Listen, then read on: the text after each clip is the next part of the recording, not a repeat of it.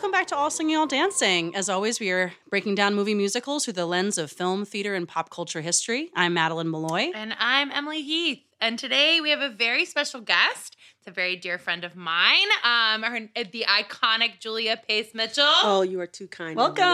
welcome, welcome. Thank you guys for having me. Um, I'm really excited to talk about this show. My name is Julia. I'm a musical theater lover, and I worked in New York a lot of plays, a lot of musicals, a lot of regional theater, and some musicals. Actually, Notorious, I guess that's a hip-hop musical. Oh, yeah, of course, yeah.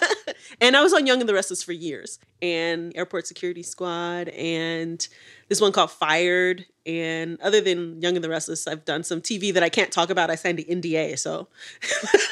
You know how that's spooky, spooky N D As, yeah. T V star, but you just, no one's allowed to know. Yeah.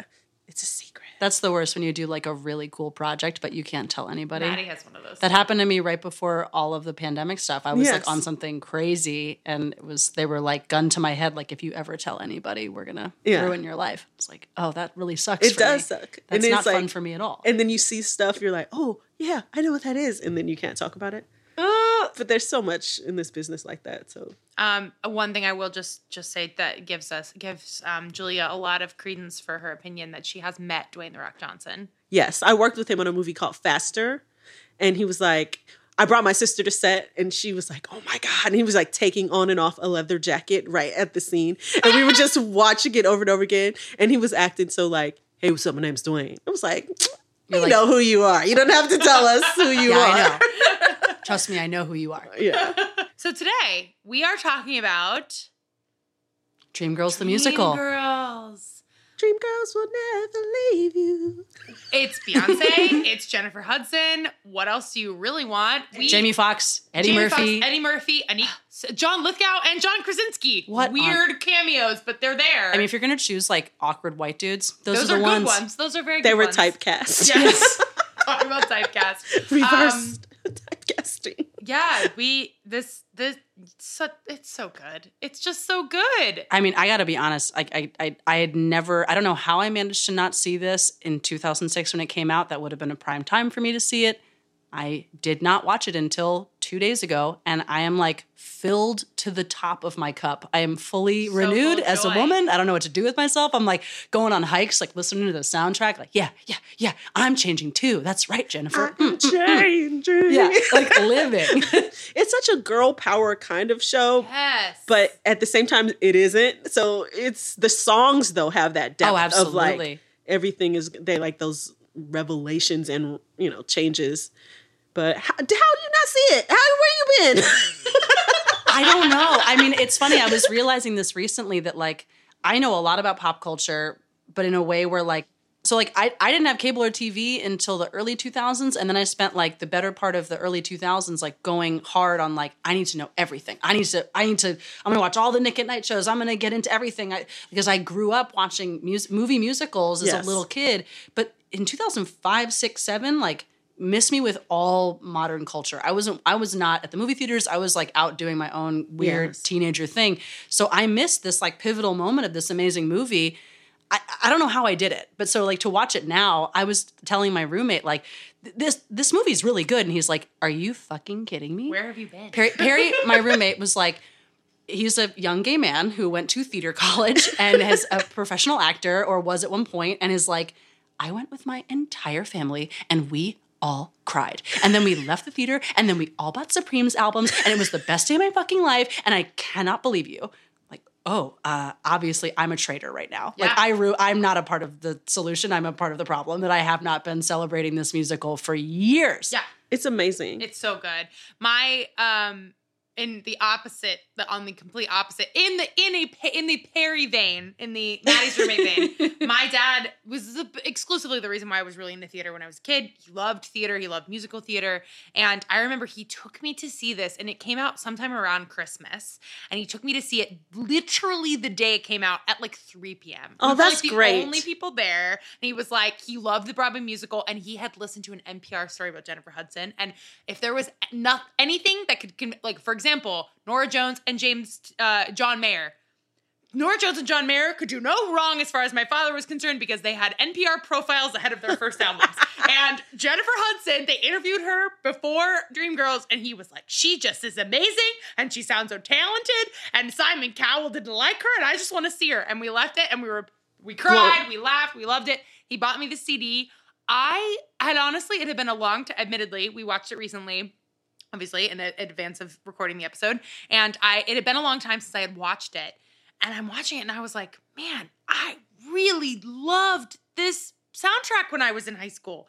He, I, I listened to it when I worked out. Yeah. There were like a bunch of these songs where I was just like, oh my God, I know every single word to every song in this musical. And I had forgotten how much I loved it. It's so sweet. It's so good. What a nice memory. It's just so good. Well, one memory that I have of it that's genuinely like, the most fun I ever had with my older sister is that we would sing the end of And I'm telling you at the top of our lungs and like scream out like, me, like belt it out to see who could do it. And just like fall out laughing because it was like the, like there's no other musical on Broadway at the time where there's like this big black woman singing, but it's like in a crescendo Broadway style. You know, it's just. Yeah, it's, it's not like, just like, like you're like singing like like gospel tunes. It's like like, a, yeah. like pinnacle moment of the show. show. And so, and we would just scream and yell it, and we'd be like, and you are, and you are, and you are, you're going, and I'm like eight, like. Well, because the, I don't know uh, uh, how many of you all have listened to the original Broadway cast recording. Yes, um, with Jennifer Hudson is obviously incredible, but the original Broadway cast recording is much more like, and you, and you, and you, and it's like, and she's it's like, pretty intense. It's um Jennifer Holiday. Yes. So yes. I, I sent Emily a clip I found, oh, which so good, this, so good, this messed so good. me up. This was so funny. So, so there's an episode of The Fresh Prince uh, at the very yes. end. I'm assuming you've seen this, and I'll I'll probably share it on social media because it's just it's like too perfect for words. But he does an entire, essentially what I would say now is a drag performance, but he's just not in drag yes. to the to that exact yes. piece. And he's miming and he's going super hard. And there's a point where like everyone sneaks out of the room, including the man who he's singing to, which is Uncle Phil. Yes. Uncle Phil leaves and he like looks around and realizes he's alone and then just keeps going. He's like, and he does that like, like, like he, but the facial miming. It oh, is, so it was good. So joyful. And I'm like, again, I'm like, I know I watched that, yes. so how did I not, whatever. Yeah, but it's so good. Woo. And that, if we talk about musical theater songs, that's like so different than most women's musical theater songs. Not, yes. not, I love him, does he love me back? No, you're going to love me. Like, yeah. that's the... It's, well, that's her whole character story yeah. is so inspiring. That yeah. really is the takeaway for me was like, she's not...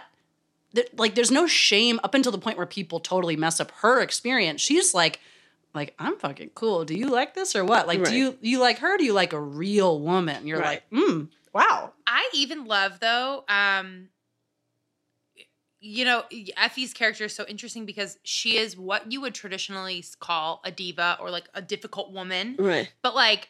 If you get to the root of it, it's so justified. She's just she's and even like she's like her, no, I know I'm even good. Her stuff like at the end of the film when she's coming into the club where she's like, um, she's like trying to like be like, oh, let me tell you stories about how how everyone did me wrong, or she, when she's like, I, I lost wanna, half I a million play, dollars. I don't want to sing with this guy. I don't know this guy. This is a new piano guy. I don't want to sing with him. And you're like, oh, why is she being a diva? And you're like, no, wait, actually, she's just like. Being a professional. She's like, I don't know him. I don't want to sing with him. I don't want to perform with someone I've never worked with before. And it's like a lot of the things that you call like a difficult woman is just her like standing up for herself. Sticking up for herself. Yeah. Or her, her friend took her her friend took her man. She might be a little bitter. Like yeah. the, it's justified. So super justified. And I think that puts a really interesting lens on like also the time period, right? Because you're like you're watching as a movement of like Black music is getting so much more visibility, but it is still the early at least where this film starts is like the early sixties. Yes. And then it goes all the way until, I guess, the late seventies. It, like the women's that's rights not at a that time. Good section yeah. for women. They're right. trying to to release themselves up, but you're you're dealing with the civil rights movement and then the women's lib movement. That you're not looking good for a character who's like, no, I'm proud to be Black. I'm super talented and I'm here to k- kill it. And everyone's yeah. sort of putting pressure on her to stop acting that way. It's really interesting. I. I don't know. I, I'm. I think it's such an iconic character because you're really on her side. Yes. I almost want more of her yeah. in the show, right? Yeah. You're like, I mean, I love you too, Beyonce, but That's do we have also, more of her? Again, well, you can't say that because you know Emily loves Beyonce. So, so true, so true, so Emily so speak true. On it. Obsessed. I was just gonna say, you know that you have. Well, okay, so we're we're just talking straight up character, but we're also talking not J Hud versus Beyonce, of course, because they were co-stars. But if we're saying like within the same film, if Jennifer Hudson can come in and be like, I'm a better singer than her, and be right, and it's Beyonce, like. You got something, right? Like, you got something there. Yeah. Um, because, yes, I do love Beyonce. Probably more than, like, most things in the world. So it takes a lot for me to say that and mean it. And you know what? It also speaks to, like, the machine of women in music. Like, you have to have, ev- like, the certain look, the certain weight, the certain color, the certain this or that. It's, like, packaging of talent is something that still happens right now. Oh, yeah. And... And how does that affect people? Like, and how many ta- insanely talented people get left by the wayside because they don't fit into that packaging makes me sick. Because it's like, sure, of course, music is a business. It's an, it's a it's a business like anything else. But at the end of the day, you're you're hoping still that you're dealing with artists yes. that care about their craft and that are passionate about what they're doing. And I feel like this is a really good kind of insight into that. Um, With the, you know, the Jamie Foxx character just kind of in, in his perpetual, like, it's a business, it's a business. Yeah, that's Berry Gordy one oh one. Like, yeah. That's the Motown machine. It was called, like, the Motown machine. Like, that was not necessarily what it's based on, but totally what it's based on. Ladies and gentlemen, the Detroit Theater continues our legendary talent contest with a courageous, the courageous Dreamex. It's the Dreamex, the Dreamex.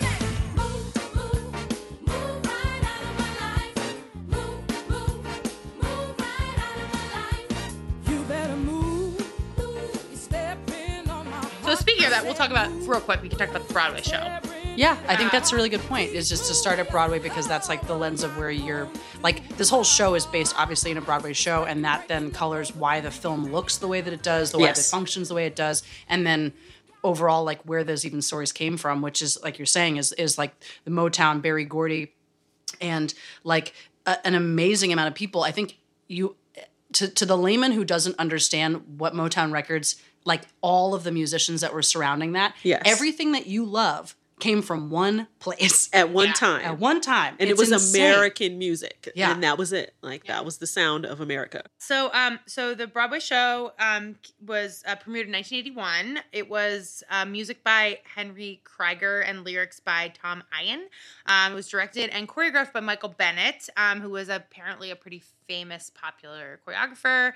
Um One, a New York Times theater critic said that he keeps Dreamgirls in constant motion in every conceivable direction to perfect his special brand of cinematic stage effects throughout the show. He uses shadows, Klieg lights, background figures, and eerie silhouettes to maintain constant tension, which I think is fascinating, especially looking at the film. It has a very similar kind of feel. I was nom- nominated for thirteen. thirteen Tonys. Um, it was obviously about a girl group, but they in the in the Broadway show they were from Chicago. Um, the, however, they moved them to be from Detroit um, in the film, which makes sense. Which does make sense. Um, they were very clear that it is quote not based on the Supremes. Lol, we all know that's not true. um, the original. So one thing I thought kind of fascinating, which is I think uh, a little bit too. Credit why it is so uh, was so like perpetually popular and why it like like um, the longevity of the music is that they made the decision for the original cast recording to present the complex musical sequences as individual songs. Yes, on the which album, cut out half the score on the album instead of. Doing it like a Broadway score, which so many Broadway cast recordings do. So it made it more palatable. And it meant that, um, like I am telling, and I am telling you, I'm not going, um, was like, for example, number one on the R and B charts. It won best vocal performance in the Grammys.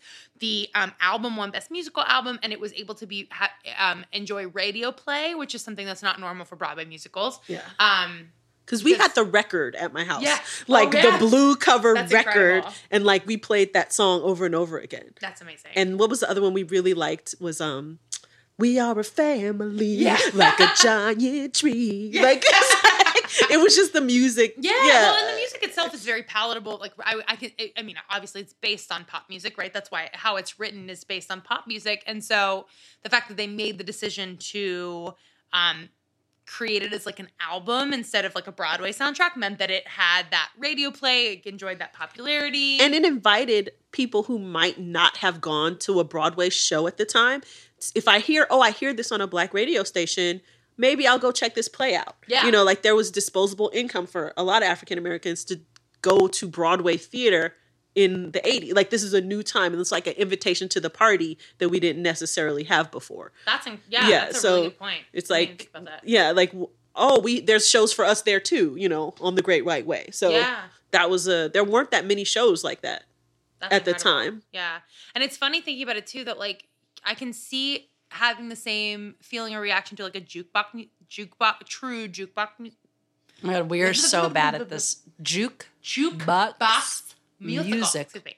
I can see how that being the kind of like popular reaction to a jukebox musical, um, because it's songs you already know. But what's so impre- uh, amazing about what you're saying is that like, first of all, it was a it were song they were songs that you loved with your family, with your sister, and that also that it's something that drew, that the songs were good enough that people wanted to go, go see, see it. it yes. And it wasn't even songs that they already knew. That's amazing. Yes. That's so cool. Definitely. It's interesting. So I, I was doing some research about Diana Ross, and obviously, again, this isn't about the Supremes, but Michael Bennett, but Harry Krieger, Tom Eyen, and the Dreamgirls producers denied any connections between the musical's plot and the Supremes' life stories. However, the similarities between the show and the actual life events within the Supremes led many to believe that the creators did actually base the entire thing on the group, because duh.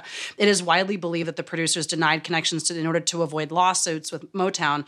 Um, but Diana Ross uh, performed Family in her historic free concert in New York City's Central Park in nineteen eighty-three, even though she was like, that's not me, but yeah, I'm going to sing Family because uh, that's fucking fire. Well, apparently she famously, she saw the show, the, the the Broadway production, and very famously was like, it's ridiculous, like, I, it's, you know, it's obviously based on like a false version of me, and refused to see the movie. So it's so funny that...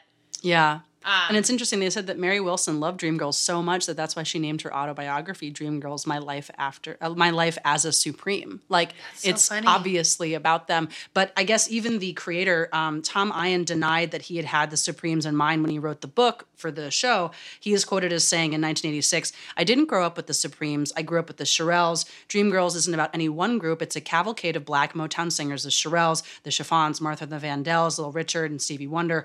All these characters are larger than life. Too. Yeah. And I think that's that's accurate there were too. So it's many fun of them. To like pinpoint someone, because it's also really easy to say like, oh, well, like Diana Ross was a diva, and um, what is her name? Um, Shirley Ralph or the other woman, Berry Wilson. Florence Ballard. The, yeah, Florence the, Ballard. Yeah, yeah. The original. So, yeah, exactly. So like that Diana Ross and Florence Ballard had this like very notable, very issue-based experience being in the Supremes, and literally plus woman left the band, was filled in by another woman when she was like getting on a plane, and they just switched her out for a younger, prettier lady because she was quote unquote difficult. Yes. And then she like died before any successes were going to happen. She didn't get that final moment where she gets to sing the song with the women that acknowledged yes. her, and like, that's pretty heartbreaking, and it's a great story to compare with this film, but I think it is also to honor this whole world of Motown is is equally as important. It is fun to like pinpoint a person and a thing, but I think it's it's better to make it bigger, to make it wider. It's the yeah, way that like Eddie Murphy's character is like six different guys, yeah. and they're all fucking great and crazy, but it's not just one person. It's like he also gets to be different versions of different stars as he moves forward, you know? He got robbed of the Oscar. Yes. He did. Agreed, he agreed. What, he was so awesome good. In this movie. Like he could be silly, he could be funny, but he had like the acting depth of anybody should have. He got robbed. That's my opinion. He was such a character. He was with the Jimmy got soul. Jimmy got soul. Like that was amazing. Like, oh, so good. Even like I, I think again. I think about this. I hadn't listened to this soundtrack in so long, and that that was like "Make Your Way to the Top." That first song he does. This he's so good. Yeah, they're so good. Yeah, oh, so incredible. Yeah, he's very charismatic. You can definitely see why like. Character-wise, why you would have a, a like a young woman who'd be like enamored with him and would oh, kind yeah. of give up her life yeah, to his him. Story. Yeah. Oh. That I think it's interesting because like watching the film, I, like you you you are so focused on like Effie's experience and you're so focused on Dina's experience, but like it, not that you're not paying attention to the third character, but like you are not paying attention to their character. Let's be honest, we're not paying attention. You to like her. You, you, there's it's in just that recitative. You have to love her when she's like, um, she has the high version. Like she's like, yeah. Oh yeah, when she goes in and she goes, why were, there's the scene where she's like, I'm a member of this group too, and you're like, wait, oh that's yeah, that, you are. Wait, you, I'm talking to you. I'm a member of this group, and I don't know what's to do. Like, yeah, yeah, yeah. And I'm telling you, I'm tired. Like this super soprano out of nowhere. Like, yeah. Wow, like, she oh, has okay. a voice. Like, Anika Noni Rose is so good. Like, she's so good. Um, Broadway, Broadway star, Disney princess. Yes. Also, yeah, what an interesting life. She's so amazing. You can tell your story. I'm not. I'm a hater. So. Julia, t- Julia, please tell us why you are an Anika Noni Rose hater. No, she's beautiful. Her, she's excellent. I can't. It's just a personal story. Like, she dated an ex-boyfriend of mine, and they lived together in New York. So I secretly was hating a little bit because, like, she was blown up. So, you know. And you're like, first of all, you stole my guy, and then you're successful? So, Mm-mm. Yes. Mm-mm. No, we can do whatever. One or the other. Oh, I can't you handle both. Won a Tony and hung out with Oprah? Like, okay, and now you're a Disney princess? But, okay. you, but she had to be a frog half the movie. That's the whole other That's thing. a whole other thing. We can talk about that later. We could do a whole episode about my like, feelings about Princess and the Frog. Like the one black princess. Yeah. Got to be a frog the whole movie. Anyway. And hey. She had to work. Thirteen years of solid gold platters. Rising costs and cocktail shatter. Wow. Fat D Js, stereophonic sound.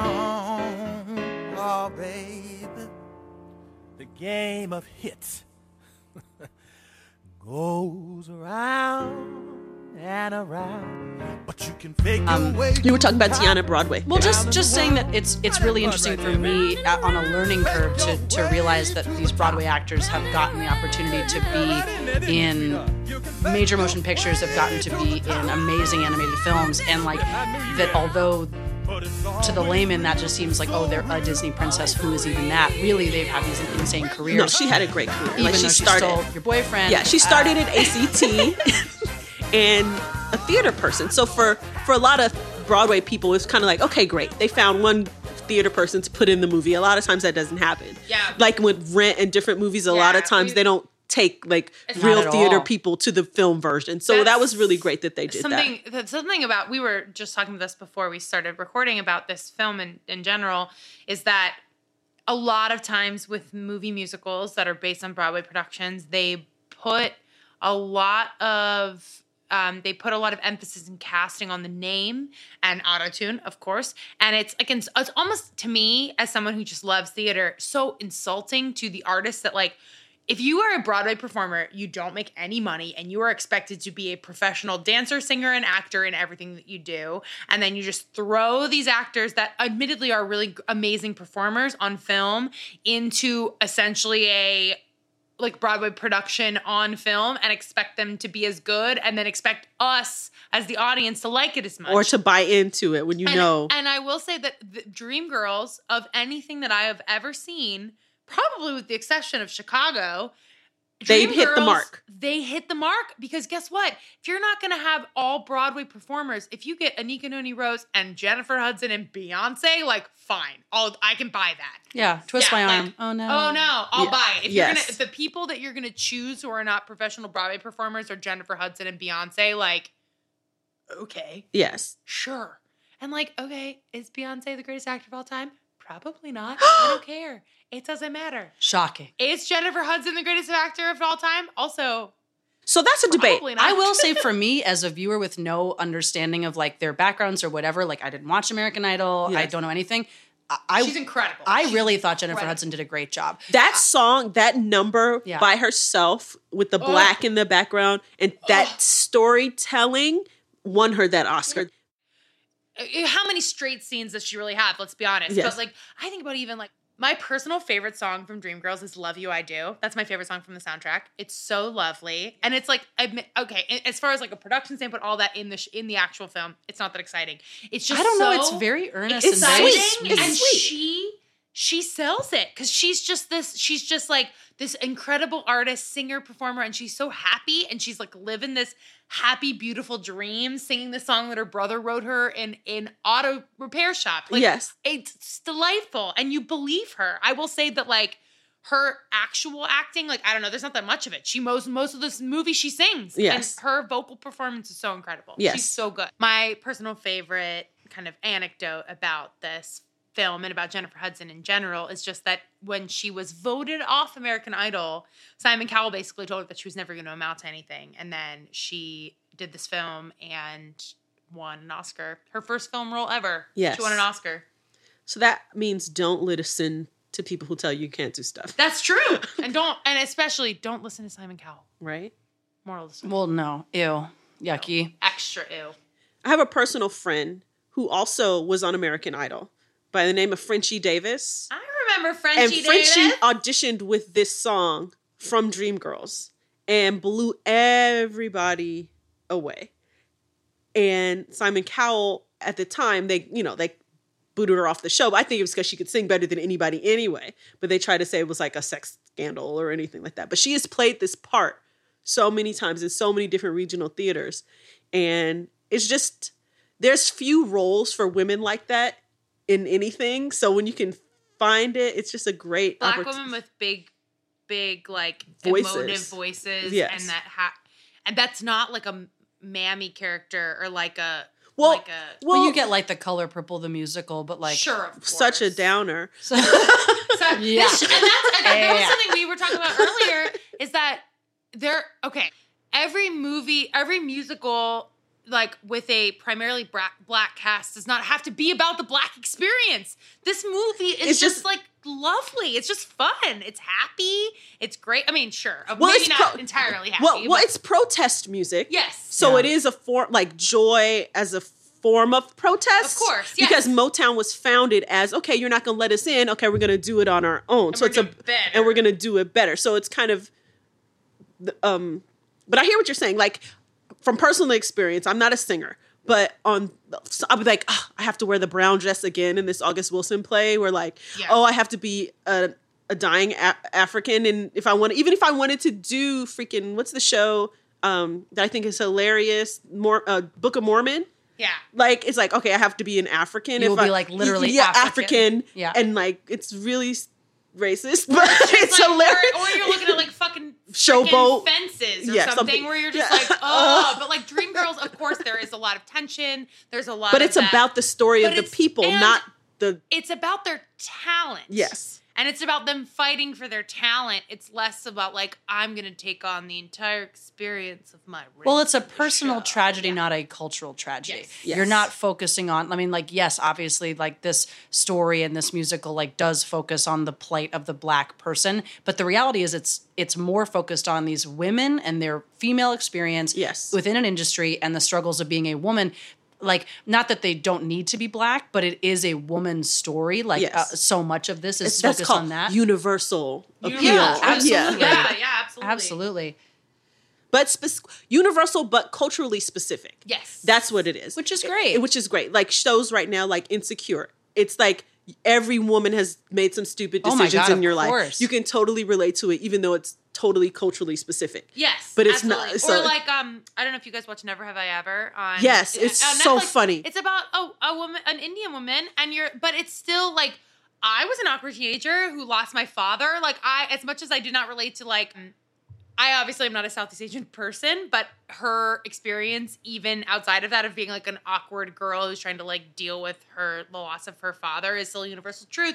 But I'm grateful that it was, it was somebody who got to tell a story that doesn't get told a lot through a different lens. Yes, exactly. And that's amazing. Like I, you know, I mean, I could you could say the same thing about Dreamgirls. Yes, in a higher sense, of course. And Broadway is changing now too, where, but it's not. It is what it is. Well, isn't that so interesting, isn't right? It, like you it? think it's progressive until you realize like, no. no, it's still there. Because right now it's like Motown the musical, which is the same thing. So it's kind of like we get to tell great stories of joy as long as we're singing and dancing. But well, it's the same. It's honestly, to me, it ties in with the same thing where it's like Martin Luther King Junior was peaceful. Like, like, no, he wasn't. No, he wasn't. And you just get to do that. You just get to say that because he died when he was thirty-eight years old. Like, he was not peaceful. He was not advocating for, like, you know, whatever. But you can say that because it's far enough away and his, his image has been, like, changed, bottled down. And I feel like you could almost say the same thing about the Motown thing where it's like, well, you know what? A lot of people don't know. All of his speeches... You know who recorded them? Berry Gordy. Berry well, Gordy. Yeah. So in the movie, yeah. they have the whole thing where Jennifer Hudson comes in and she throws down the, the Martin Luther King Junior album. She's like, how did he get it out before me? He doesn't even sing. Right. How do you have an amateur making music when I'm an established person? And then, like, they all freeze and they all kind of look at each other. And then she's like, I'm just fucking kidding. Right. And it's like, that's really interesting. I thought that was super inspiring because it puts an interesting reality to, like, not only was Berry Gordy, regardless of, like, how we're interpreting his character, yes. that he was able Heart. to really, like, move forward a movement because he was taking control of Black media and pushing it forward, being able to be able to actually record it well and to share it in a way, like, not only saying that, like, no, we're not just on the R and B charts, yes. we're on the pop charts, we're on regular media, Which, but then to be able to share media of really important people, that's huge. It is. And also, like, I'm sorry, I don't know how to say this anyway, but if I'm a racist person in the South and I hear some Motown songs that I love, I'm going to sing and dance to it. And I'm going to, it's like a bridging the gap in some ways. Everybody loves Michael Jackson. Everybody loves Stevie Wonder. Like, there's this thing that happens with music that you can't, you deny. can't, you can't yeah. deny and you can't hate it. And if you do, you still have to be like, oh, there's some good singers. You know, like, it's a right. weird bridge that he built through music. Yeah, Absolutely. And, it's, it's, yeah. and, you know, talking about, like, Jamie Foxx character and it, it, from, from everything we've read, it's, it's, it's, it was a similar reason why Diana Ross became the frontwoman for the Supremes is because um, Dina, Beyonce's character, was skinny and beautiful and lighter skinned and had a nicer, whiter sounding voice. Yes. And while maybe his character in the movie, who knows, well, he's a fictional character, who knows what he was, his motives are, but yeah. um, while his character in the movie was saying that it was because it was a business decision, it, it, at the end of the day, it did bridge, talking about what you're yeah. saying, Julia, bridge that gap where it meant that there now... Um, music made by Black people had a wide audience that they never had had before. Yes. And whether that was his intention or not, that's what happened. Well, I think it was, they, they, there's a really, it's a pretty quiet moment, but I really, it, it stuck with me a lot in the film where um, uh, Danny Glover is talking with um, Jamie Foxx, and the conversation is about how it, he's like, I put six months into planning this tour, and Jamie Foxx's character is like, that's on the Chitlin circuit. I don't want to do that. Like, he deserves to be better. And Donald Glover's, or Danny Glover's, sorry, I always, that's my own thing. It's, I know that their names are very similar. Pardon me. His character confronts Jamie Foxx b- being like, oh, so you want him to be able to acclimate to white spaces. Yeah. And he's like, no, I want him to be able to make the right money that he deserves as a really talented performer. And in order to do that, he has to go to these venues. Those venues happen to be white. And that's why there's that really long, uncomfortable scene where then they put them in that white nightclub. And then you have, like, the sort of Don Rickles style character who's, like, saying pretty racist stuff to introduce a Black act. Well, and, and it's really shameful, but you also, it grounds your reality in, like, in the time, in the time. And that's really important. Yeah. And my understanding is that, that his monologue is almost like word for word from a Don Rickles, like, intro to a That's similar, correct. to a similar, it was maybe at the Tropicana Club. Well, he has a live album that says that where, yeah, where he's exactly, he's, yeah. that's his verbatim so jokes, and they're super so hard it's, to it's, stomach it's, now. That's also, like, talk about, and talk about the number of times recently that I felt guilty. That's when I went, as soon as I read where it was like, this was word for word, something that was, and I was like, oh, hmm, hmm, hmm. Guess what? All of our parents were alive when this happened. This was not that long ago. Right. Um, but can we just talk about how after he introduces them like that, and then Beyonce comes out in that blue dress and there's stars in the sky. Well, actually, th- this is a different sequence, though, because that's so that's the sequence where he tells those jokes is is when, and it's a weird sequence, and the only reason I'm flagging that is it's that um, that Eddie Murphy's character comes out and sings that kind of like romantic song, and then the women yeah. are getting kind of uncomfortable, and then he kind of pinpoints a white woman in the audience, and then she leaves with her husband, and then he oh, gets like kind of right. sexual, and he's like getting kind of vibed up, and that's when they start separating, that's at least the, in the story structure, that's where they the separate dreamettes the dreamettes from, from the dream. him, and they yes. and they become their own character, their right. own yeah, their yeah. own story. Yeah, yeah. Um, and then, but then that when that's when they axe Jennifer Hudson and they market them as their own group, and then they premiere at the same club. Correct. Yes. And then you, yes, then you get that damn blue dress. Oh gosh, and the blue dress. And I just was like watching it, and it was like everything was sparkly. It was so pretty. And when they do that beautiful Beyonce's side shot, so that pose, pretty. You can imagine that a lot of... So something that I took away from like the limited amount of research I could do from watching the Broadway show and seeing its translation to screen was like a lot of the dance sequences, like um, the like, uh, what's the number? Step into the bad side. Exactly. That's exactly what yeah. I was going to say was that's, that's like, that's really... what they had exactly to do. Exactly done in the stage show. Like there's so much of the choreography translates to the film. And that I speak, that speaks a lot to like Bill Condon and his like dedication into the translation of the from movement. Film to screen. And like in looking at his career and like his sort of obsession with it. And if you don't know, like Bill Condon's the same director as for Chicago, but he also wrote and directed this film. He didn't just make the film. He like lived this movie. He was obsessed with it. So taking that, he did a great job. I think so. Yeah, yeah, yeah. He did. And and you know something we've talked about, we talked about before that I thought about even just rewatching it is that the power of this film is the musical numbers, of course, and of course there are there are scenes in between and all of that, but the musical numbers in this, every single one, are so beautiful and so incredible. It's fun. It's and like so fun. fun. So yeah. fun. And it's like most of them are presented as performances, so it almost makes it better that you get you almost stage, get like a level. Stage, yeah, yeah, you get like a level of like leeway and being like, yeah, it's maybe not going to be this big crazy like, you know, over the top scenic whatever because it's supposed to be a performance, but it means that A, the performances shine. So something like we were talking about um with uh, Jennifer Hudson, how she didn't necessarily have tons of experience as an actor, a film actor with this, but she's so, her performance is so gripping, and they gave her the space to do that. We're like, okay, well, if you were a performer performing this live, we would just give you a blank stage. And so that's like, what they it. did. So yeah. that's what they did. Which I think is really, you know, it's interesting. I, I think a lot about the design whenever we're looking at these films, and um, it, at first it's, I struggled with that, the fact that it's like, we're looking at the performer on the stage. Like you, you a lot of the shots are close-ups. You're not really seeing the environment. You don't really get grounded in the same way as like what, using the example of Chicago, where like you're getting this like richness of the scene. You really like see it.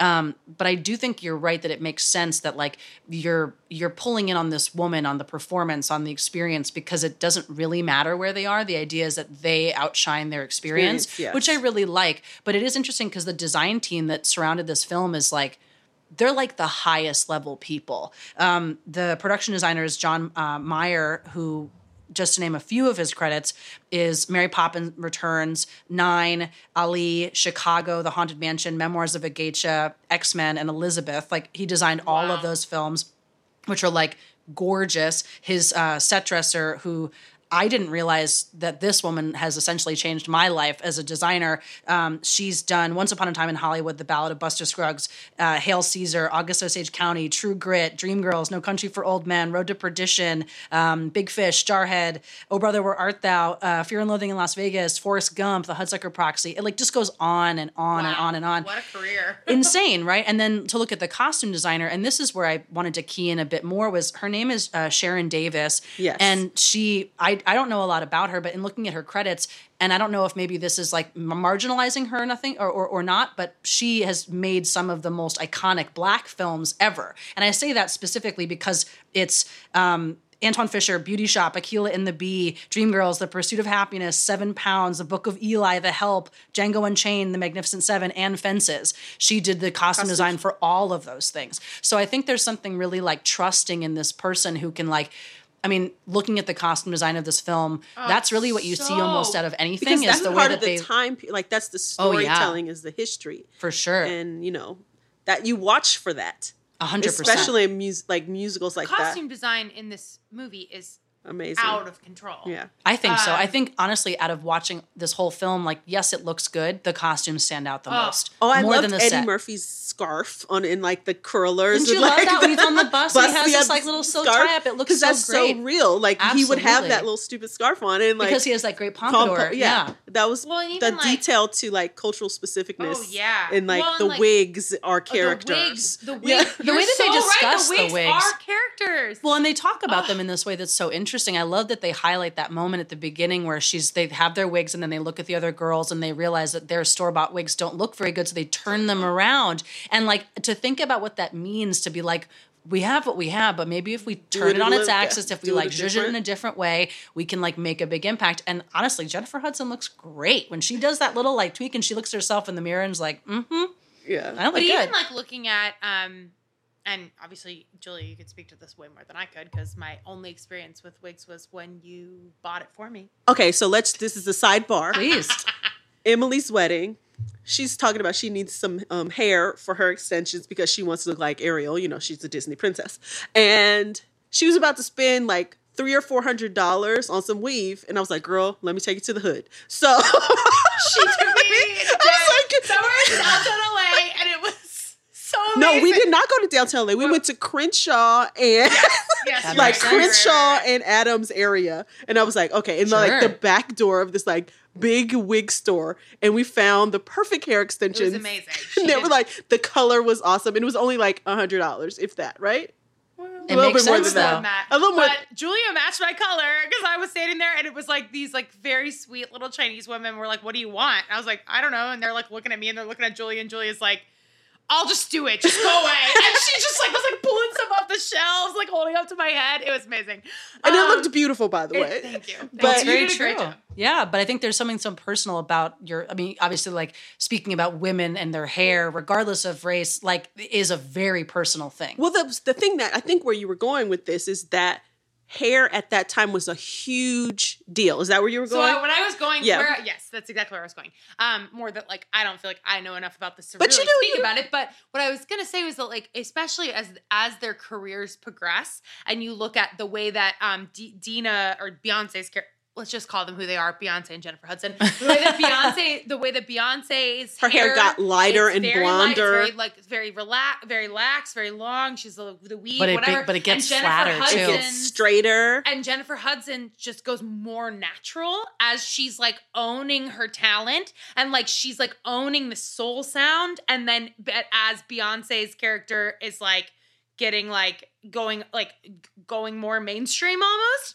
And I thought that was so interesting that they make that so clear. And even in the very end when they come out and they do their like last goodbye thing and Beyonce's got this like beautiful perfect like coif and Jennifer Hudson still comes out with a fro. So here's a question within that idea, right? And just to pose it to you. So especially with that conversation between One Night Only, Jennifer Hudson's beautiful song, and then the subsequent disco remix. In that disco remix, that's the only moment where Beyonce has a full, beautiful, gigantic crimped hair. It's big. It is light for sure, but it is because a more natural look. Because that was the style for sure, of, but like, I do wonder Black if is there's... proud, Black is beautiful. Like, people were playing into that. After the sixties, it was like a cultural revolution that they don't talk about. It's you expressed it through the wigs that they tell the story of the time passage. Absolutely. And but so, do you wonder if maybe there's also something maybe, and maybe this is almost pulling too much at like the thread of the story, but like to take her natural hair and then to have Beyonce in the sense of stealing the song that she's also so then stealing, leaning into the yes. idea of this yeah. like hair story. Yeah. I wonder, because that's want, the only time that you see her with natural hair. And it's more acceptable on yeah. her than it is. On but Jennifer. You know what, but there's, if you look right now, there's nothing different. Like, think about what Cardi B looks like right yeah. now. Like, what does she stand for, but what does she That's look like? That's very true. Yeah. Like, it's the same thing. But think about Beyonce and Super Bowl. Was that Super Bowl? Yeah. Like, she has all, behind her, she has, like, all these dark-skinned women in their Black Panther stuff with their Afro puffs and stuff. But she's still blonde. Her homecoming yeah. performance. Right, for home, yeah, yeah. yeah you know? Game. This was just, I laughed so hard. So, Jeff has not, we're going to get to our Jeff review as every, every the, the much... awaited. Can I just say I'm genuinely just enjoying talking to you guys. I'm so glad that you invited me to come in on this conversation. Have you. You honestly, have such, you know more than us. And no, this is no. You did good. You did so good on the hair fun. Stuff. And I did good on the hair. I, I clocked it. I was like, oh, oh yes. Look at her natural hair. That's a thing, I think. But I only can say that because I know Julia, the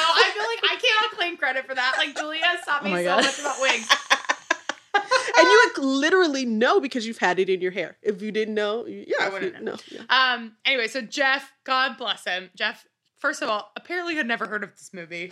What? Jeff. And then he watched the first number with me, um, and then disappeared to play a game about tanks blowing up. I don't know.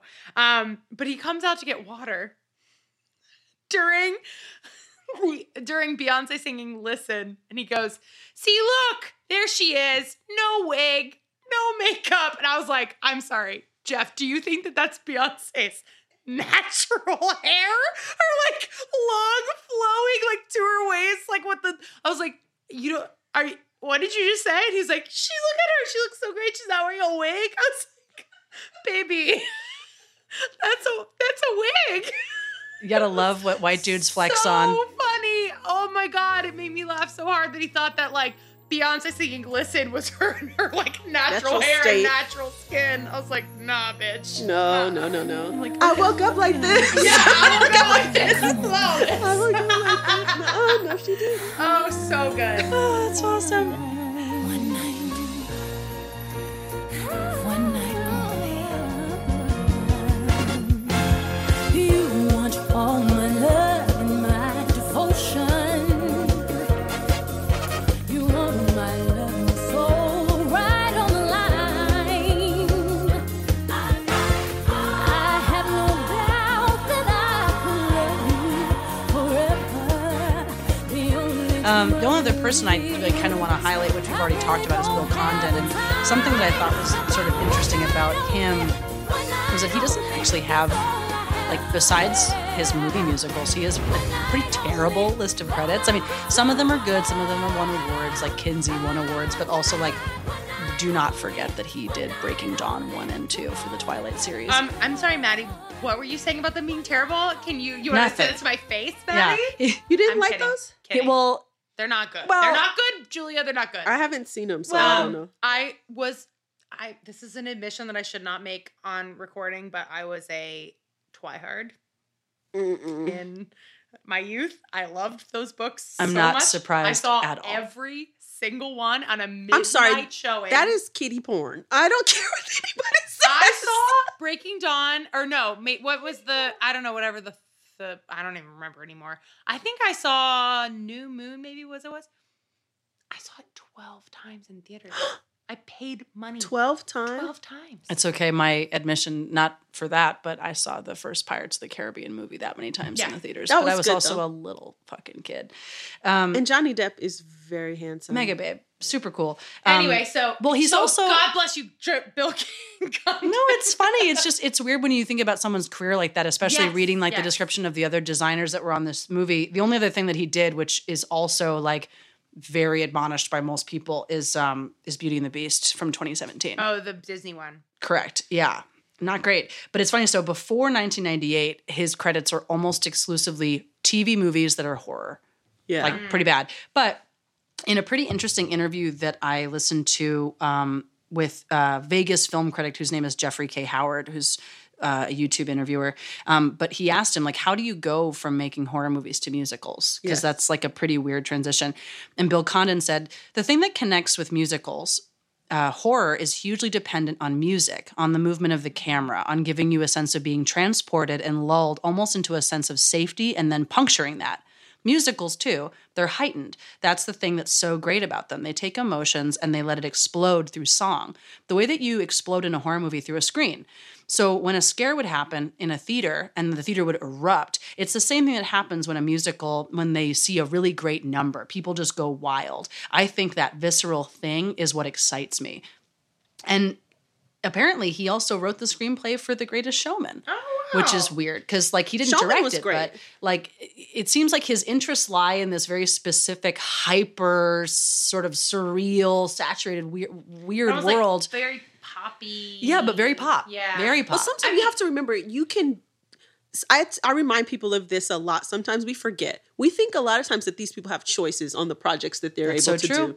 Like, you can want to do something – like. Actors don't say, like, oh, they always play that. No, that's what they get pigeonholed into.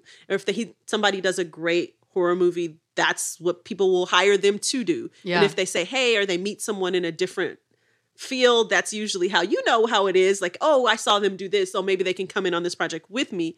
You kind of get put into what you can do.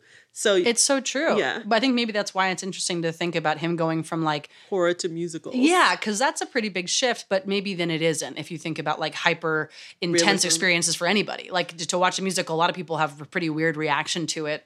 They love it or they hate it. That's right. the reaction. I think that, yeah. I think that hearing it described that way is so fascinating because we've talked about this before, that like um, there's this, the, the idea of the modern musical is that when they they feel so much emotion, they, or when they're, they're the height of an, any emotion comes out in song. Yes. Um, and the fact, the, the idea of like horror movie being that the height of that emotion is punctured by the music versus like, with the musical, it's almost the opposite. It kind of makes a lot of sense. Yeah, it actually does. I think that, like, so.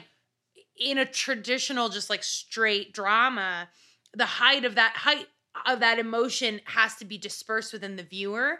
Versus with a musical, the height of that emotion, you get to disperse it with the music, and that it's like more cathartic. And that's part of the reason why people love horror movies in the same way that they love musicals, is that you get that physical release yeah. with that experience. And that's fascinating to think of a musical director that also does horror. That's like really, really interesting. I never yeah. thought about it that way. Totally. The only horror musicals I can think of is like Sweeney Todd and like yeah.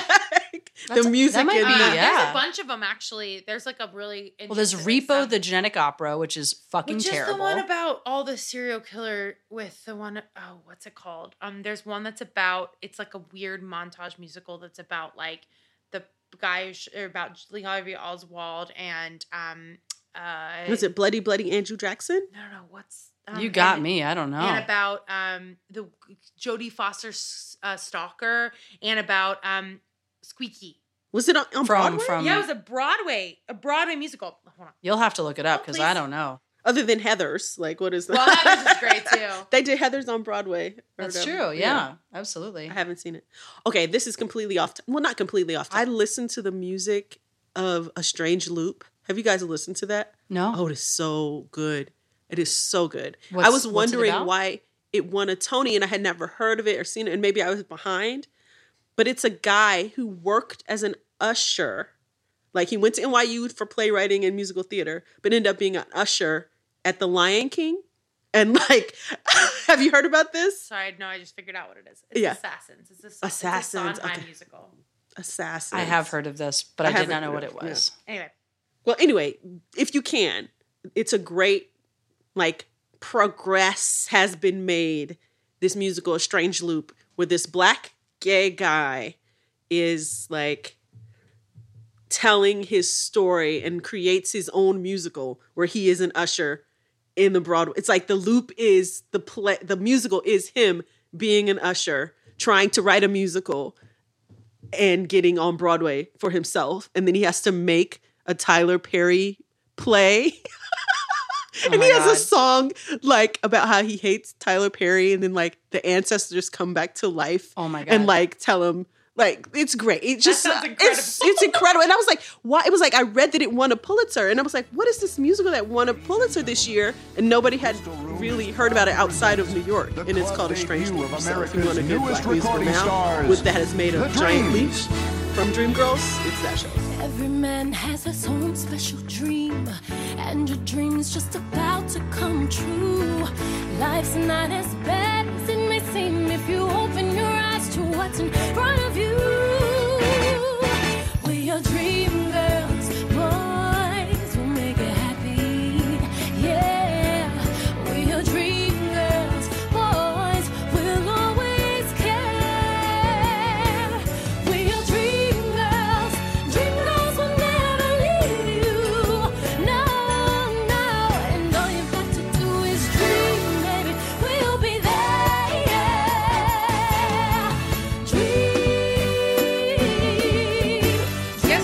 About the plot of the film. I'm talking a lot about music, history, the blue dress. Um, um, so yeah, let's keep the plot. And you know, as I think we've kind of mentioned so far, the music is really sharp. The, the, the like, development of people and these characters changes the way the life music is different.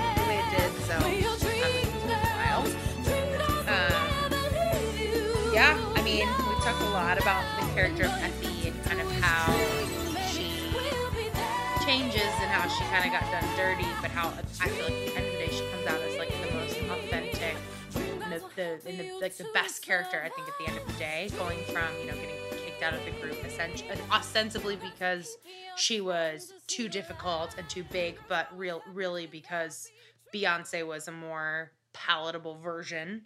Um, and then, you know, she kind of obviously goes through a rough time because she has a baby and she's not working. And then she has her own kind of cultural renaissance, but like on her own terms. Yeah. Um, with I do think we, style. But I also think that there's a whole other aspect with the male characters of this That's film, what I was thinking, which like, I don't, I don't want to leave behind. Of course, of course. But no, but that, but the, I was thinking, cause I, I didn't watch it as recently as you did, but I just remembered that it's about control.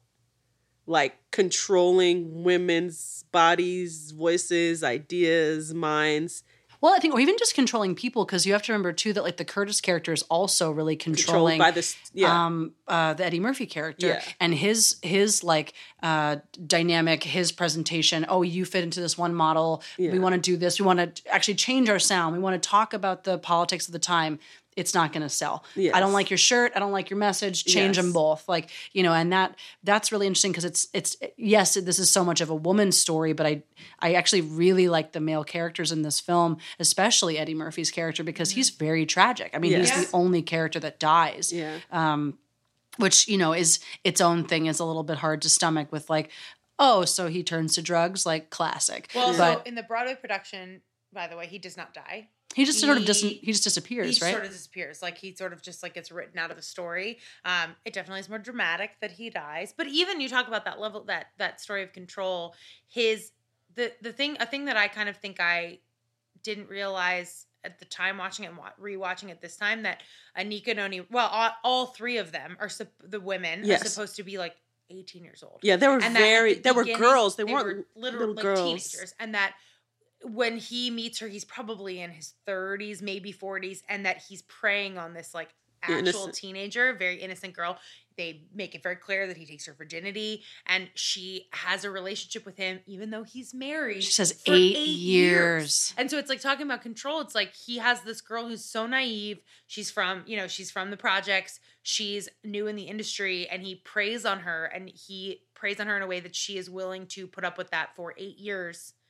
Um, when he's still married to someone else, and he's a and he's obviously using, and he's obviously being not is an it's a very toxic situation. Mm-hmm. Um, that's so sad. I don't think I realized how young they were supposed to be, and you could kind of say the same thing. As much as Effie like knows what she's about, she was probably roughly the same age when she was yes. in a relationship with Curtis and has a baby, and she like runs away. Like, and even. Even Dina, Beyonce's character, they were all thing. young. They ended yeah. up getting married. She was probably so much younger than him, and it's like talk about control and you know that kind of like predatory behavior. That's I, I, maybe I'm going off of the a little bit, but in that other documentary, what is it? The Standing in the Shadow. Uh, oh, twenty feet from, from Stardom. Stardom. How he took the, a lot of music people. He's in jail now. That guy who uh, was in charge of Darla Love's. Uh, yes. Uh, what's his name? Darlene Love. Um, Darlene Love. Her, uh, what was his name? Because she was really young when she did all of those songs, and he just kind of stole her life from her.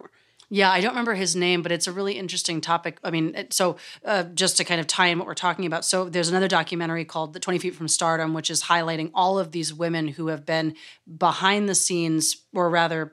Background on, singers. Background singers on stage, very prolific. And I mean, as an example, think of... Um, Uh, Gimme Shelter. Like the woman singing in that song is iconic, but do you know her name? No, you don't. But in this documentary, they talk about those women. This is a really great example of like that translation into Dreamgirls, where these women start in that space of like a lack of power, but are so talented that then by proxy, they become their own Star. agencies. But then, yeah. then it tears them apart. And then it also puts these women, specifically Dina's character, into this really confusing space. And then eventually she wants to expand into like, oh, I'm an actress. I want to explore this. I want to make this type of music, but she's not allowed, or yes. she doesn't know how to advocate for herself. And then she learns of that Uh, I guess, sort of betrayal, and then separates herself from it. But that's almost the very end of the movie, so you don't really get a lot of justice in her final separation from her controller. No. And I, I wish that there was a bit more justice there. I know that, like, at the end, and I don't know how you guys feel about this, but that, that end moment where, like,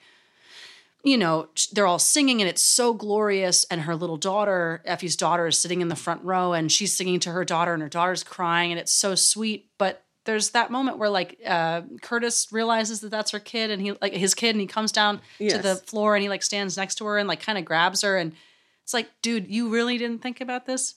Well, also, I, eight, I eight, nine fucking years, dude. Seeing this movie when I was in, when it first came out, being like, that was cheesy as fuck. Like, yeah. I remember thinking, like, me, that's pro- honestly, my guess is that's how the reveal happened on stage, which works on stage. Oh. It does not work on film. It's more like emotionally implied when it's on a stage yeah. show, because it's like, this is, we're implying this whole well, deep it's thing. Like, also, yeah. you're, you're in a, on stage, you have probably max like ten, fifteen people, and it's like, maybe they have this girl and he sees her across stage and he walks over and grabs her and sees her and realizes, and you're like, oh, lighting change. She realizes it's this kid. Yeah. And I feel like they try to do the exact same thing and you're just like, what? You're like, like it wait. was so weird.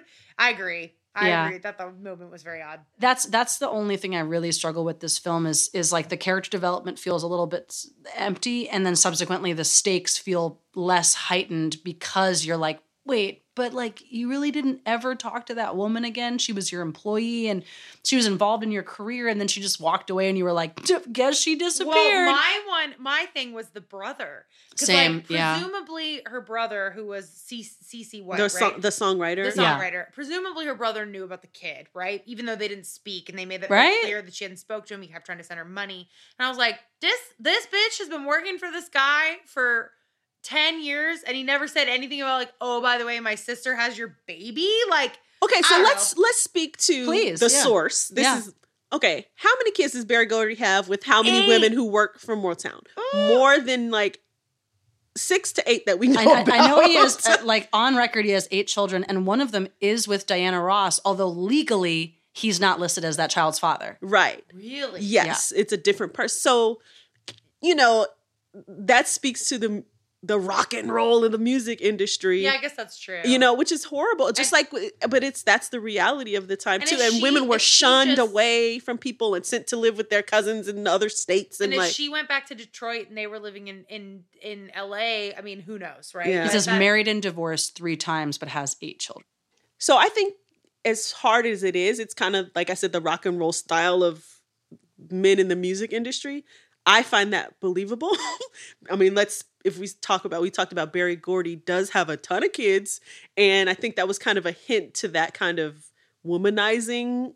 Yeah. And, and the, maybe the arrogance of his like character, character. right? Yeah. yeah. I, and it, I mean, it, think of the time period and where these people were. And like, yeah, even now, if you look at like Led Zeppelin, it's the same thing. That's true. Yeah. That's it's true. Like the, the, you know, there was probably people from all over. Yeah. Yeah. Well, and even they, t- it's it, it's interesting thinking about it in that perspective when there's the scene when um, Beyonce's like, I want to have your baby. And he's like, no, because you're my, you're my like meal product. ticket, essentially. Yeah. You're my product. And he's so, and it's interesting looking at it in that respect where it's like, oh no, no, no, no, you can't, you can't have like, we don't, we don't have a real relationship. You are my, you are the thing that I'm marketing. Yeah. Even though they're willing to just like have a billion babies. With I found that else. to be like so painful, that sequence. I mean, not only what we were joking about previously about that, like having sex in front of a giant picture of yourself. That's very I mean, surreal. But that musical number. Like Beyonce, um, what song it. is that? Uh, but I also think that speaks to like um, worship, how we like put women, literally put women on, on pedestals. pedestals. Yeah. And then you're not a real person anymore. You're like an icon, you're a thing, you're a statue. Is it When I First Saw You? Yes. yes. When I first so it's not about it's, when I first met you, when I first talked to you, it's when I first saw you. It's like the ideal of yeah. this is a dream person that I can, you know, it's not and a just and I think fully that's, that actually really speaks to so after Dina gets fam- super famous and is like the, you know, is the Diana Ross, she's the is the face. They in their house, in their office, they have these like colossal pictures of her everywhere. And it is so true. It's like yeah. talking about putting her on a pedestal or like making her like an object that's the perfect example. It's like, yeah. of course she's beautiful, but yeah. like they he literally he created makes her. her an art, a piece of art. Absolutely.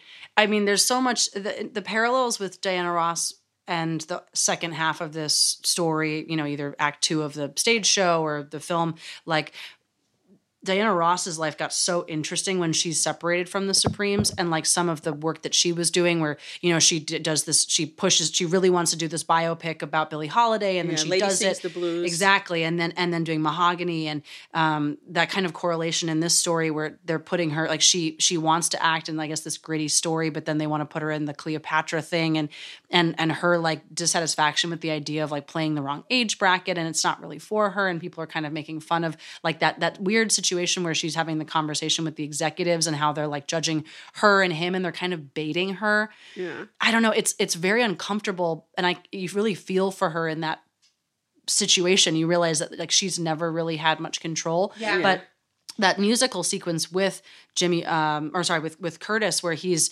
where he's singing to her, like it, it is really romantic in this way, but then you also like kind of backtrack to the beginning of the show where you remember like, She's a kid. He was genuinely with Effie though. Yeah. Like very sweetly, and like, like the, I love you, I do, like that, that whole situation, like all of that is very romantic. To think about that betrayal on like that deep level, that very like, not only like, yes, th- is there like a woman took another woman's man sort of, but the reality of it is that that man played both of them. Yes. And it was really dark. And I, that I think that affected that's, me. That's talking about like the, the, the plot line of the story. And the thing is that like re- realistically, if you look at it on face value, you could make Dina into the villain. Yes. Like she could be the villain, but she doesn't present that way at all. She really presents like it's just as much of a victim, if not more so, because like she's naive and she doesn't know any better. And she doesn't, she just like lets him sweep her away. Yeah. She doesn't realize obviously that he's stealing the music from um, Effie. Like when Effie has her big, like kind of like, Renaissance and and and records this beautiful song. She doesn't realize that it's stolen. Of course, that's like a part of it. But I really do feel like like on face value, you could make her into the bad guy, and she's not. Yes. And like, you know, you're talking about how you want her to have that moment. For me, or the moment of like um redemption, and it's not enough. I I completely agree with you. But I think that the. The biggest moment of redemption is when she does Listen. It's and they like added that song. That moment. song wasn't yeah. in the original Broadway show. But they, do you feel like it adds something? Because I do. I th- I mean, if you have Beyonce, you want to use her in a way and show off a great song. So I think that um, addition. Positive, I don't think we've mentioned this yet, but my per- one of my personal favorite moments of this entire movie is when uh, Dina's mother is like, you know, I never thought of my, I love my daughter, but I never thought she had much of a voice. And it's fucking Beyonce. And you're like, okay. But yes, I completely agree. I think that that, I think that is her, like, that is the, mo- her moment as her character is that song. I think, you know, you could talk about her acting, yeah. being meh all you want, but I do think that her work in that song is really, really well. You talk about the emotive quality and the storytelling of a song. I think she does a really incredible job with that song. Yes. And it was added, and I think it was a good addition. Definitely. Yeah. Um, I don't know. It's interesting. The, the, thinking more about the Curtis character and like his correlations to Berry Gordy. I know we've talked about it a lot, um, but I did, I did like that. Um, so the Jimmy Early character is based on like a number of people, but yes. one of the people that they focus on is Smokey Robinson. Like he's one of the archetypes that's, that he's based on. And it said that Smokey Robinson was like pretty offended with the way that they presented the Jimmy, um, the, the way they presented the Curtis character, because he didn't feel like that whole, the, the whole like payola scheme, like getting money from the mob was very, was very appropriate. Um, and he expressed that he was offended, um, like kind of multiple times publicly. And it, it took until, um, It's a, on, a week before the Oscars ceremony, DreamWorks and Paramount issued a public apology to Berry Gordy and like Motown, being like, we, that wasn't cool. Like, we really shouldn't have spoken about you in that way. But they do, like, there is like a, like litigation surrounding the fact that he received mafia money and yes. like did a lot of dirty, uh, underhanded dealing stuff. But then again, it's also tying back into like, but that's the music business. That's the music business. And, and the music business when you're already money, marginalized. Yeah, you're already marginalized. You can't yeah. get the money. You have to do what you got to do. Well, you know? That was the part that like, that's not even the part where I'm like, oh, that guy sucks. Cause like, yeah, he was kept saying it's like, I, you gotta, you gotta spend money to make money. You gotta spend money to make them play our music. They won't play our music otherwise. Where the fuck am I gonna get money? Okay, yeah. I guess I'm gonna go into the mob. Yeah. Like that's the part where I'm like, yeah, okay, if we're not giving, like, we, like, no one's giving you a seat at the table, you got to take it. Yeah. And that's where I'm, like, more fine with it. That's not even, that's not the part I would have, if I were him, that's not the part I would have been mad at. Yeah. The part I would have been mad at was it made look like an abusive dick. That's, like, the, yeah. the but I think, stuff is fine. I no, think it's that's, true. That As speaks again man. to yeah. the business side of things. Yes, yes, like, you want to keep this image. It's still about preserving the image of yeah. this, whatever that is. Yeah. But think about it. Nothing has changed. No. How do we have Jay-Z today? Sure. Yeah. J- I'm sure I mean, Jay-Z. He started by dealing crack, right. and yeah. now he's like the biggest music mogul and is is is a, yeah. is a mega billionaire. Oh, yes. And guess what? He's married to Beyonce. That's why I brought it up. Of course. And because there is no, like, there is no, oh, let me borrow this money from dad to start yeah. my record label. Yes, of course. Or like, yeah. I don't have a recording Where studio. Where are you going to get the money? Yes. Yeah, of so course. It's like you have to, sometimes you have to be resourced. Not that he's not a genius, but you have to start from you somewhere, you know? I think you're correct. You can make the same yeah. argument about Curtis, though. It's like, he saw what needed to happen to make these artists marketable to make money. Yeah. So it's like, yeah, he's a genius. And it's like, yeah, if you don't have mommy and daddy's money to pull on, what are you going to do? Yeah. I and, totally get that. Yeah. yeah. There's a really amazing documentary about Quincy Jones's life. It's oh, done it's by so Rashida good. Jones. I would it highly recommend so it. If, yeah, I mean, I've it's watched just it. Just so strong. But it it's the, some of the similar Exactly. things. That's yeah. why I brought it up, because I think there's so much intrigue in, like, this man changed music. There's just no two ways about it. Like, yes. his influence in recording styles and like people they worked lot. with. Yeah. It's so powerful. It's a it's a woman telling a story about her father. Her father just happens to be Quincy Jones. Um, but there is, like, a very obvious nature of, like, he's not a good man a lot right. of the time, because when you're that huge, when you have that much weight on your shoulders, when you're trying to progress the history of what you believe in, you're going to kind of do, you are dealing with the devil a little well, bit. Well, that's like when they say that there's no such thing as a good billionaire. Like, You there can't are, be. There are billionaires that do good things, but, you know, they're inevitably, in sometime in their past, to get to that point, unless you inherited one hundred percent of your money, you did something underhanded and dirty. Probably. Like, money is a pretty dirty game. Yeah. Um, there's a little... Quincy Jones is, um, again, a lot of kids and a lot of wives. I think, like I said, at the You're end, correct. they were like, they all lived together in one he house. Has a lot, a lot of kids. Of, yeah. yeah. And, like, from Switzerland to L A, so...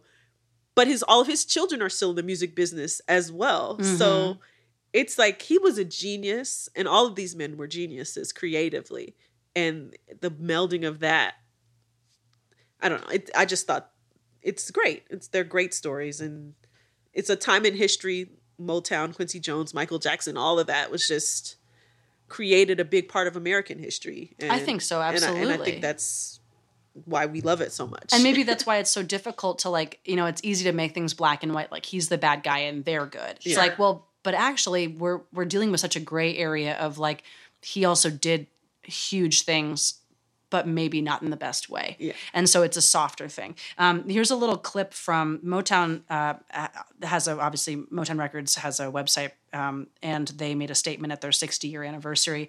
And I'll just read it here, 'cause I thought it was really nice. As an irresistible force of social and cultural change, Berry Gordy's legendary Motown made its mark not uh, not just on the music industry, but society at large, with a sound that has become one of the most significant musical accomplishments and stunning success stories of the twentieth century. Their music communicated and brought together a racially divided country and segregated society around the world, touching all people of all ages and races. No other record company in history has exerted such an enormous influence on both the style and substance of popular music and culture, with more than one hundred eighty number one hits uh, worldwide and counting. That influence has still being felt today, from pop to hip hop. Yep, that says it all. Right? Yeah, that really does.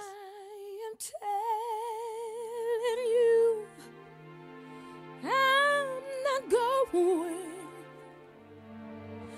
You're the best man I'll ever know. There's no way I can ever go. No, no, there's no way. No, no, no, no way. I'm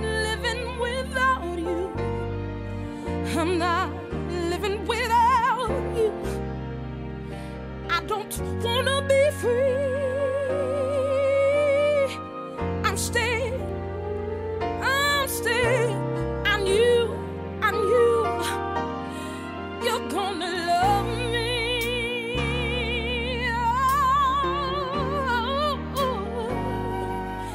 oh. So we're gonna um start our favorite segment, the Jeff Review, or Jeff Jeffy does reviews, whatever it is that he says. Um, but this time we thought we would do something fun. So Jeff, apparently before yesterday, didn't even know that this movie exists. He exclaimed very loudly when I just when he discovered that Eddie Murphy was in it.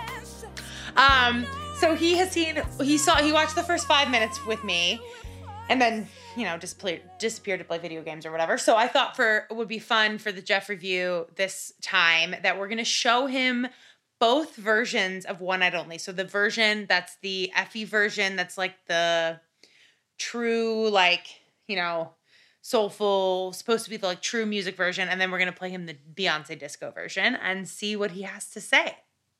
Awesome. Excited. Can't wait. Okay, Jeff. Um, what did you think? Tell us your, what are your impre- initial impressions of the movie, of the songs we showed you? Um, please ignore anything that I've said about Beyonce in the past forty-five seconds. Well, after your uh, short tirade of which one you thought was better, it was hard for me to obviously come up with a objective answer, which we all know is the epitome you. of what I have is objective. Um, but yeah, I will say the showmanship of the Beyonce performance obviously is like, I would rather go to that concert than sit in like a nice, don't get me wrong. The Jennifer Hudson's experience would be uh, sitting in a beautiful velvet theater chair, sipping a nice cocktail, you know, maybe sitting across from, from my, my beautiful wife, you know, like holding her hand and just like, you know, sometimes gazing into her eyes every once in a while, but just like really nice and like sensual and like, uh, it's like smooth, you know, but then man, if you just want to like drop some Molly and go all out, like you're obviously going to go to Beyonce's concert. Uh, not that I would have any idea what that even me- feels like. I have no clue. Um, the the Beyonce version was by far the better showman, sh- the, by far the better showmanship. Also, just like, look, I'm kind of with Jamie Foxx. Business is business. You know what I mean? Like that's that's that's how business works. Whoever can put it out a little bit better, I don't know. Like, hey, hey, if it sells. His sells. Let me tell you. Let me tell you about selling. Yeah. What do you say if Jamie Foxx had also betrayed that woman previously, perhaps in a sexual way? Well, context. Damn it. Uh, I mean that, but the Jennifer Jennifer Hudson. Oh, so betrayed twice.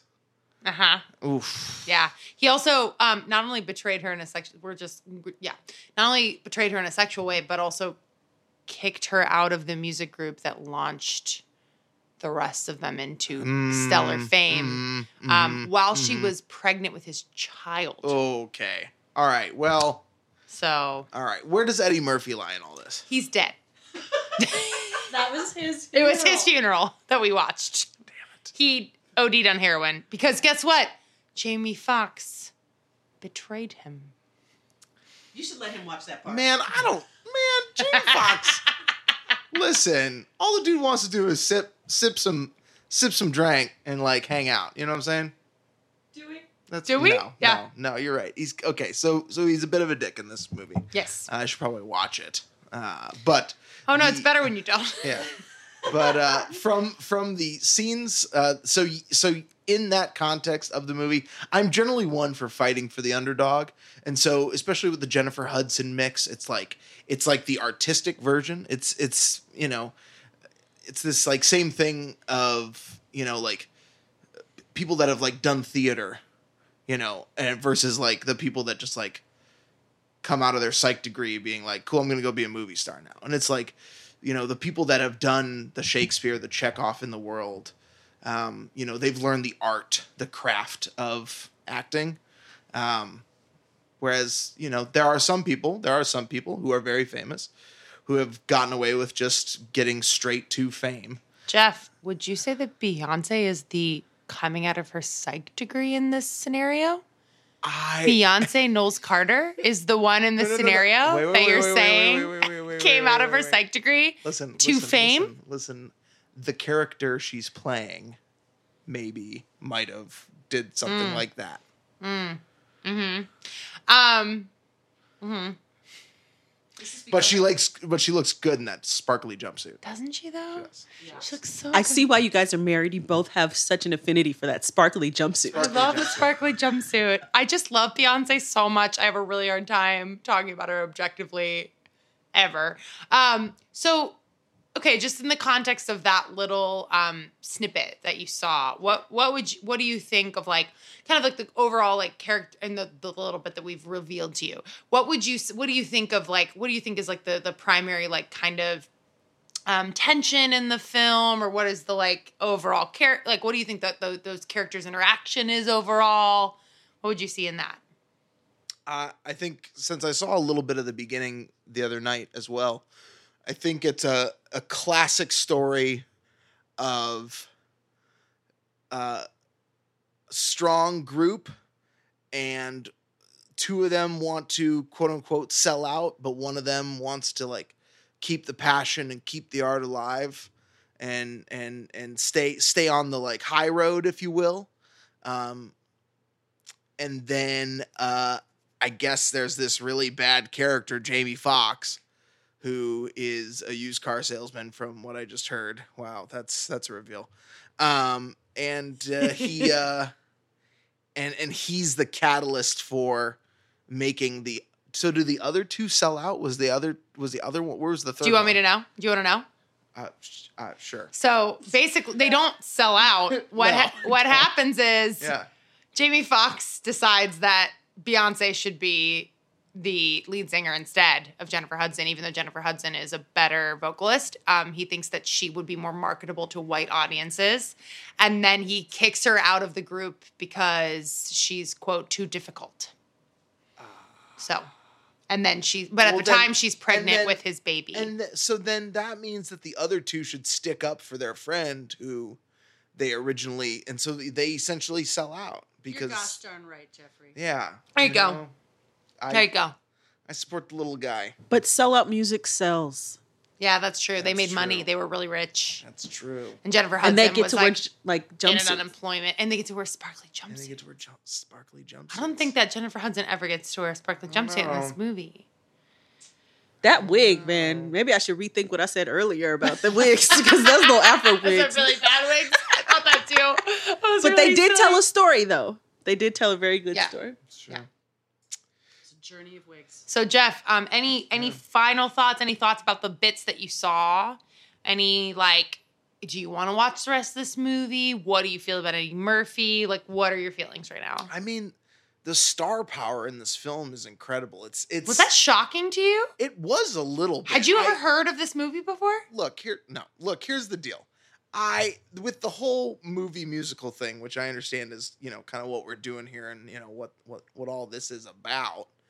Uh, which is great. I I guess I just didn't realize, not being a musical guy, that these famous whole, people did movie musicals. yeah, yeah. I uh, that's kind of been a realization as of late. And like you know, I appreciate like seeing like the like the occasional like A-list star on like a good Shakespeare film. I didn't realize that they also sang and danced. Mm, mm-hmm. Um, also, I would just like to say, the backup dancing men in Beyonce's performance. Poof. Those A guys plus. Were... Where's their Oscar? A plus. Yeah, yeah where where saying. is their Oscar? Let's get the extras union in here that doesn't exist. And the the extras care. Oscars that also don't exist. Correct. Yeah, yeah, yeah. And we'll like give that. them a Lifetime Achievement Award. Jeff, if you had the opportunity with a lot of money behind it, would you do a movie musical? You would have to sing and dance and potentially wear a wig and a sparkly jumpsuit. You know what? I think I might just take the Beyonce uh, route on this and, and just do it. You know, do it do it for the do it for the biscuit. I would just like you to risk re- it. I would risk just it for like the biscuit. You to remember though that um, Beyonce is a professional singer, um, so it, she's she wasn't really risking anything. I'm just saying. Um, Well, you'd be risking. You well, would be risking a little bit. Well, I don't know. Between me and Beyonce, who can tell? Who can tell? Who, who can even tell?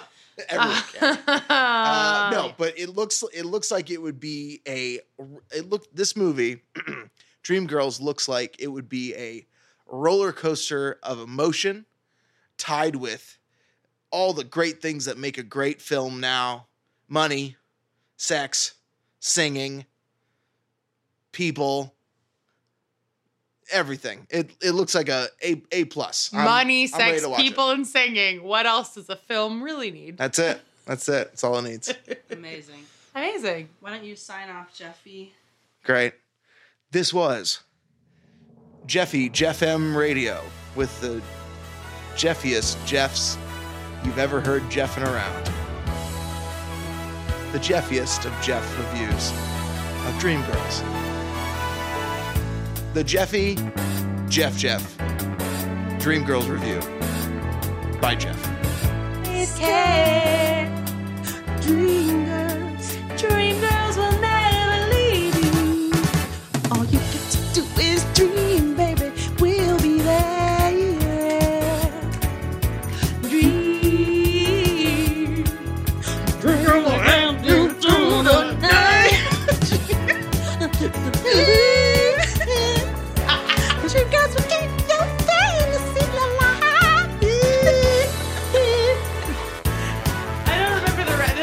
Anika Rose. Oh my god,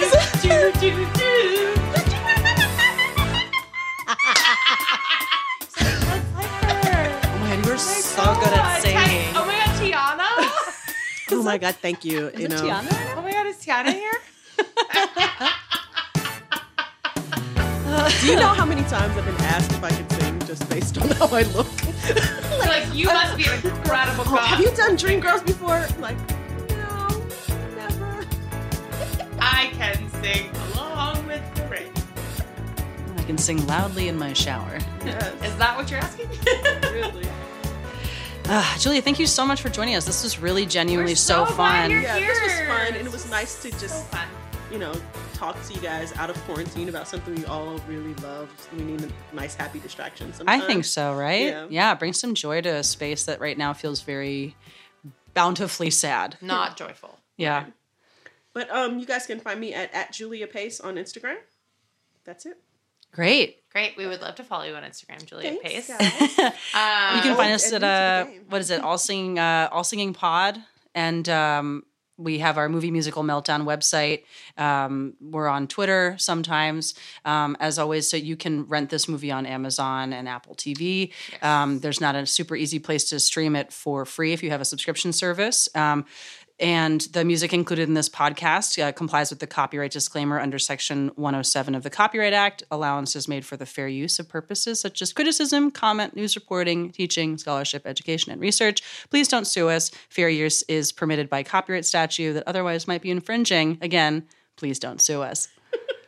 We love you all. Beyonce and Jennifer Hudson, please don't sue me. You can probably get this movie at your local library, I would assume. I would assume if they're open. That's right. You can get it online, I'm sure. But it's three ninety-nine on iTunes. So yeah. It's it's listen, worth it. It's of worth all it. of the of all Honestly. of the movies that we've done recently, other than maybe Chicago, um, this is the most worth it. I'm just gonna say it. It's so fun, it's so delightful, it's beautiful. It's it's honestly for right now a very poignant message. Yes, I agree. Um, you're supporting Black creator, you're supporting Black actors, you're supporting um, a Black story. Um But also just in general, like learning about American history and thinking about like the role of women in art, which I think is really important as women in yeah. art. So I said this like earlier off the record, but I think we should talk about like if we were going to create, or you guys going to create your own women-powered musical, what would that look like? I'll just throw that out to you guys. Ooh, I love it. And maybe that's a prompt too for the viewers. If you have a musical that you've always dreamed about, or you think that would be something really silly to do, you know, like if you're like Earthquake, the musical, oh, that's tell good. us. You know, you know? I, I already decided what I would do. What? There's been stage adaptations of several Jane Austen novels, but I don't know if there's probably are musical adaptations, but I don't know if there are good musical adaptations. Mm. I would like to do a Jane Austen musical. That's very I love that. You know, I feel like my normal inclination would always be to go like really campy and do something like really surreal and bizarre, like Earth Girls Are Easy, the musical. But um, I honestly think it'd be really cool to do a biopic musical about the life of Gene Kelly. Oh, that would be great. Oh, yeah. That would actually, I think I could pour my life pretty deeply That's into that. That's a good one. Yeah. Yeah. All right, about what about you, Julia? I have so many different like people musicals, but I think I like like strange, racially important things. So I think it would be like it, ten years from now, we can write like COVID and the Revolution twenty twenty. Like Ooh. Right now, all that's going down and like. That's a great idea. The like combination what happens of a, in the future, like a looking pandemic back, and a revolution, revolution in the same, same year. Yeah. yeah, and that might be something that in ten to fifteen years we can look back on with with introspection and reflection. Whereas now it just makes me want to scream until I can't hear myself anymore. That's the one of the title songs. It makes me want to scream.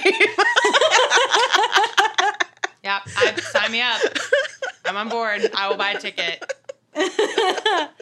Well, thank you guys so much. As always, we'd love to share this with you. Uh, we think, you know, musicals and, and, and just sharing art in general is a really great way to empower each other. Uh, please find us online. Let's keep the dialogue open. And if there are musicals that you want to talk about or want to hear us talk about, suggest them. Find please. us on Twitter. Find us on Instagram. We love to communicate. This is a sharing platform yeah. for a reason. Absolutely. If you don't recommend musicals for us, we're going to subject you to all three High School Musicals. Just as a warning. Yeah. It's going to happen regardless. That's a digital gun you to want, your head. But, um, yeah. Do you like High School Musicals? Yes. She loves them. I've never seen them in my whole life. It's happening, y'all. Get excited. Yeah. And then uh, after this, look out for our mini episode about Even Stevens, Influenza the Musical, and our scathing review of Guys and Dolls. Things to look forward to. Got the horse right here. His name is Paul Wilbur. And the guy just that the weather's clear. Can do. Can do.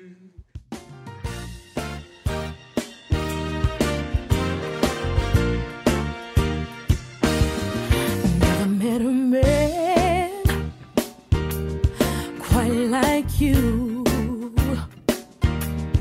doing all he can, making my dreams come true. You're strong and you're smart, you've taken